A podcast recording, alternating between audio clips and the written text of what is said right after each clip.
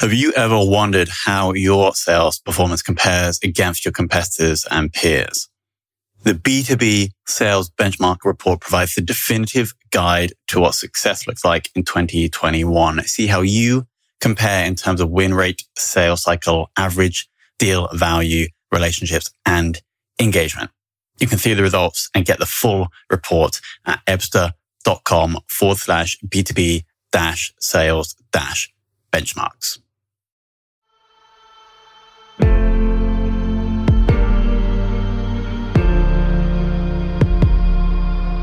This is Sales Ops Demystified, the number one most downloaded podcast in sales operations. We invite the brightest minds in sales operations onto the show to deconstruct the why, what, and how behind rep productivity, forecasting, metrics, and all things revenue. This podcast is brought to you by Ebsta, the leading customer engagement platform for Salesforce.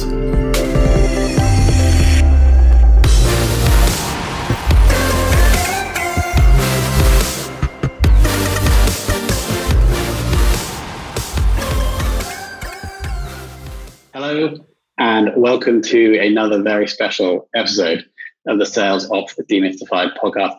Today, we're joined by Timur Tariq, who, interestingly, has been in the sales ops game for seven years. Recently took a sabbatical out of sales operations into a role in customer experience, but then just seven months into that sabbatical came right back. So he's back. He's back in the team. Uh, Timur, thank you for joining. Uh, thank you so much. It's uh, it's a pleasure to be here. Um, so I want to kick off by understanding first how you seven years ago moved into sales operations, and then if you could also cover why you decided to take that sabbatical uh, and then why you decided to come back. Yeah, sure. So I think, uh, uh, like most people, I think no one actually you know, starts off their career in sales, sales, sales ops. This is something they usually stumble, stumble into. And a similar thing happened to me as well. I started off my career in sales. I did that for almost a year. I was working at a company uh, in Canada called uh, Infotech. And at that moment, they were going through this transition of remodeling their sales model as well as changing their go-to-market strategy. And at that moment, they needed some help in terms of someone to come in, in assistance in like, you know, into the go, go-to-market strategy, doing some analysis, and there was this need. And I think I was lucky, very lucky at that time to have a manager who really pushed me towards that role. So starting off, I was uh, doing it more on a part-time basis while still doing my sales job, looking at, let's say, analysis on uh, you know, your, your conversion rates, uh, helping out building out territory models, uh, and eventually that moved into a full-time role. And that was my move into the world of sales ops. And I think, uh, and um, like it's it's been an awesome journey so far. And like, that's the rest is history. And you decided that, to to move out of sales operations in, so, in twenty nineteen. So I would say it's, uh, I would say in my journey in sales operations went through different phases where I started like after, let's say, doing reporting and anal- uh, analytics, I moved into more of, uh, you know, a Salesforce admin role where I really got technical, you know, learned Salesforce in and out, started looking after tech stacks.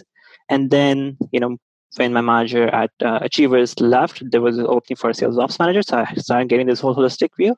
And I think after spending that much time in sales ops, you know, every day you're looking at Salesforce. Like first thing you do is open, like log in, like go to work, open Salesforce. And like, and I think at that moment I was looking to see, hey, is there something else out there that, you know, I'm good at or, you know, I should be exploring?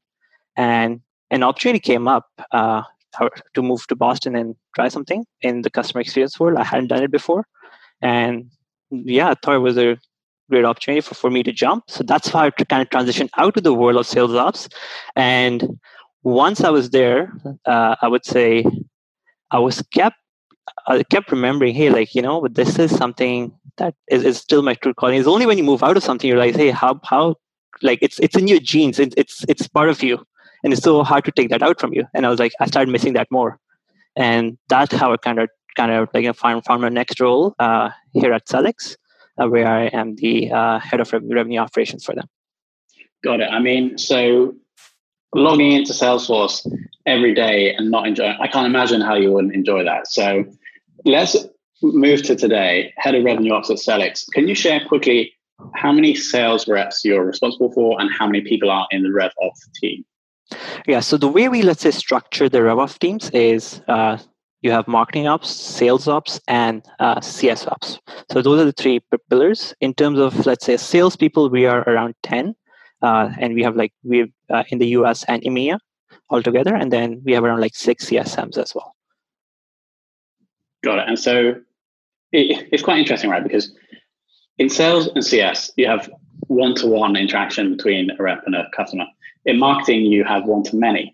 So I, I guess you your function is not responsible for, say, working directly with the email marketing manager, right? You're more supporting the C S reps and the sales reps. Uh, correct. And I think where, let's say, the marketing piece comes in is the marketing aut- automation is still being the owner of like the marketing automation tool and, you know, the lead flow that comes from what marketing works for the demand that they generate, making sure the process flows smoothly to the sales. It's the handoff, only the handoff between marketing and sales. Got it.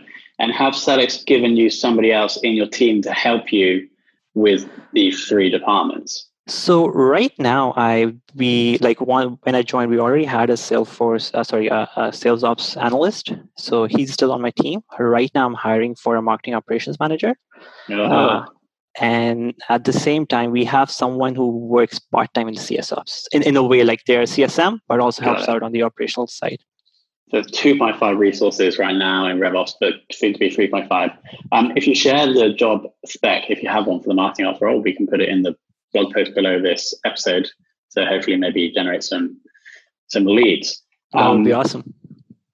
Cool. Okay. Um, can you, because you haven't been at Sellics for that long, but could you share something that you have done or the RevOps team have done that has significantly boosted productivity, either the sales reps or the support reps?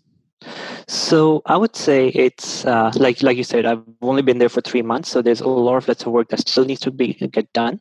Uh, like I think one of the things that we did, like or like when I came in, one of the things we noticed was there was definitely uh, let's say the link between marketing and sales was broken.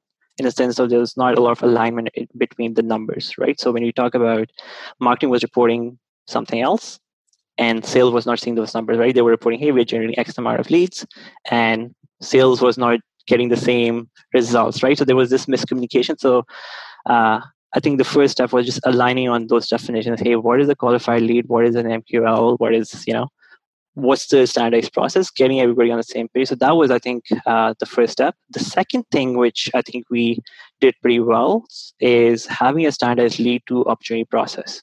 And I think in our case, we have a team that's based in the U S and a team that's based in EMEA. Both uh, both of them were following their different processes, doing their own little thing. And like, uh, you know, now I think fortunately we have a standardized process where we know, hey, every time a lead comes in, what's happening with it? We have standardized, let's say, statuses that they need, need to move to. They get dispositioned if they're not getting worked. You know, otherwise we had like, let's say, uh, ninety percent of our leads were in the status of open. Like, what does that even mean? So, you know, having those standardized uh, processes of, and then building automation on top of it, which is if, let's say, our lead is in working. So, for example, if you have a lead which is assigned to a rep, the first moment they, let's say, send out an email or a call, it all will move into status of working. Now, if they stop working that lead after a little while, uh, let's say we after ten days or fifteen days, it will or, or automatically get dispositioned. If it's not touched, it won't remain the same status. So like these little automation that we started build, that really, I think, gives everybody much more visibility into what's really happening on the top of the funnel.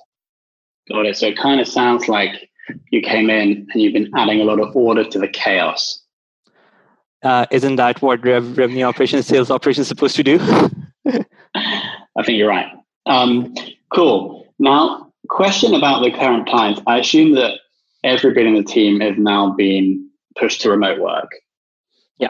And so focusing on the sales guys, is there anything that you're doing differently, like different tools or different processes you're doing to ensure that they are still fully equipped to do their job working from home? I think that's that's a very interesting question. I think uh, in a way we're already set up to you know support that remote work, uh, and I think what has really done is you know making sure your cadences of you know week like regular check-ins has like gone up, And I think personally, for me, I feel like it's right now, even though, you know, some people are saying, hey, we might, some people feel more productive. Personally, I feel like we are spending more time talking to each other. And it's not really about having that empathy. It's, you know, every sales call that I, even I've been on, on the other side, where, you know, it's the first ten minutes is not talking about work. It's talking about, you know, making sure we remain that human connection. And I think that's also trans- translating to our work to work, work conversations as well.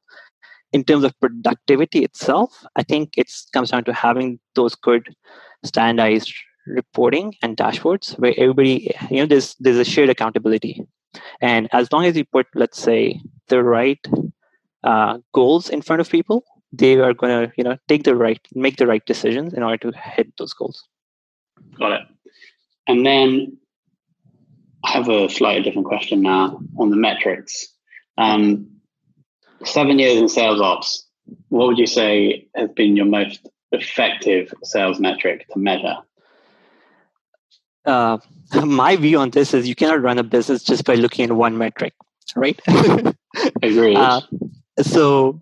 Uh, like what I mean by that is, let's say, if you look at new business, right, new acquisition, revenue is the most important metric, right? And in order, to, but that's a lagging indicator. In order to actually get, and it can be actually, let's say, broken down into a simple equation, right? So for us, like the way I look at it is, is number of opportunity created times your average uh, win rate and times your average selling price.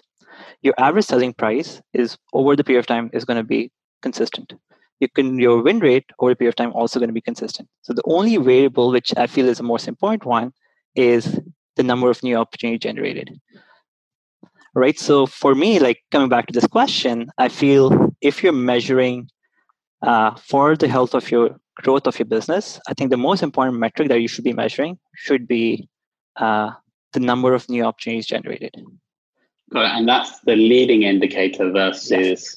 You should be measuring revenue is obviously the lagging indicator. Yes. And so you're basically saying that that's the most easy to improve, because to improve the win rate, you might have to do some drastic changes, and to improve the increase in deal size, you might have to like change some product.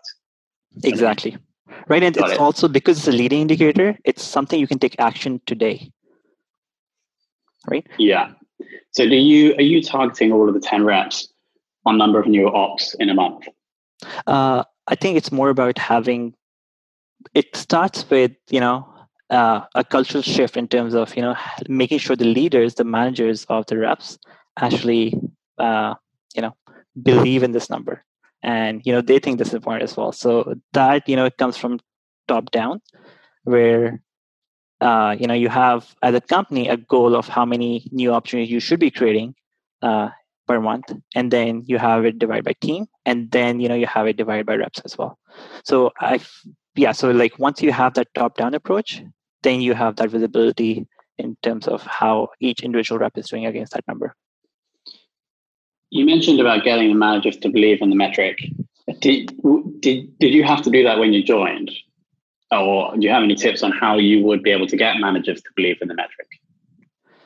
Uh, It's it's it's not an easy process. It's definitely not an easy process, and I think it takes effort. It takes empathy in terms of understanding. You know, like people might have different view. It's you know they might be doing certain things uh, for a long period of time, and it takes time to actually convince them, or you know, not even convince. Have that conversation first about why these what you feel is their let's say are important metrics and what they feel, and it's then it becomes a negotiation. Right? It's like making sure you hear what they're saying, but also, uh, you know, coming like it, it's not, it should not be me telling them, hey, we should be running a business this way, but collectively agreeing on what those metrics should be. Right. And like, so that's why it's more of a back and forth conversation. Um, final question. Who has influenced or inspired you the most in sales operations? Uh, great question. I think over let's say my whole career, there have been multiple people, and I feel like I've learned so much from so many uh, people I worked with. Early in my career, I would say uh, there was a gentleman named Paul Ironside. He was my mentor who actually at uh, Infotech, he was hired as a consultant. And I think he really taught me how to think about business, uh, in or in especially sales, in a very simplified manner in terms of, you know, how do you take a complex uh, business and simplify it? So the whole idea of simplification, I kind of learned from him. when I moved over to like Achievers, uh, I think Matt Ramaglia was my manager at that time. Like he was uh, the manager of Sales Ops at the time. And he, I think what I learned from him was really about how to actually deal with different stakeholders, how to, you know, talk to the C R O, how to talk to head of sales, head of marketing, and, you know, have this conversation, get people aligned. So those interpersonal skills, I definitely learned from him. When it comes to, let's say, now, who do I like read a lot of content from? There's a gentleman named uh, Marco, Marco Savic, uh, out of Funnel Cake. I think his content is brilliant. Uh, in terms of stuff he writes about revenue frameworks, I've like learned so much from his content, implemented so much things he have talked about. So like that's someone I, I think like is producing great content. And I've told him that multiple times too. Yeah, a couple of people have mentioned Marco. I need to try and get him on the show, don't I? Um, uh, yep. And then just to catch the names of the other two, just so the listeners hear, it was Paul, what was Paul Paul's name? Paul Ironside. Ironside. Cool. And then the second name I got was Matt Ramaglia. Uh, yeah, Matt Ramaglia. Ramaglia. Oh, great. Oh, great. Oh, cool. Awesome. Okay, awesome. Well, I've got a page from notes here. Um, let me just quickly share a couple of things that I, that I pulled out that I enjoyed. Um, I think that your definition of sales or revenue ops, I don't think it was, I don't think that's like planned or thought in your head, but it, I think it was very true in that that this function is here to streamline this process and bring order to the chaos. Um, the I really like the point you're making about now with remote sales calls that actually we're focused more on communicating as people, both in external sales calls, but also in internal conversations. Um, and then the leading metric, that's all interesting, but then more importantly, how you get the interesting part, how you actually get people internally to believe in that metric, which you think is so important to the success of the business. So Timur, thank you so much for coming on. Uh, thank you so much for having me. This was fun. This was fun.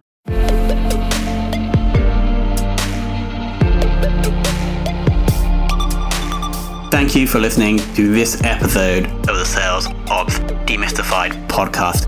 If you are listening on a podcast listening application, then please subscribe, rate, and review. And if you have any questions about the show, if you know a guest, or if you have any questions about sales operations, just hit me up at tomhunt at ebsta dot com. That's tomhunt at ebsta dot com.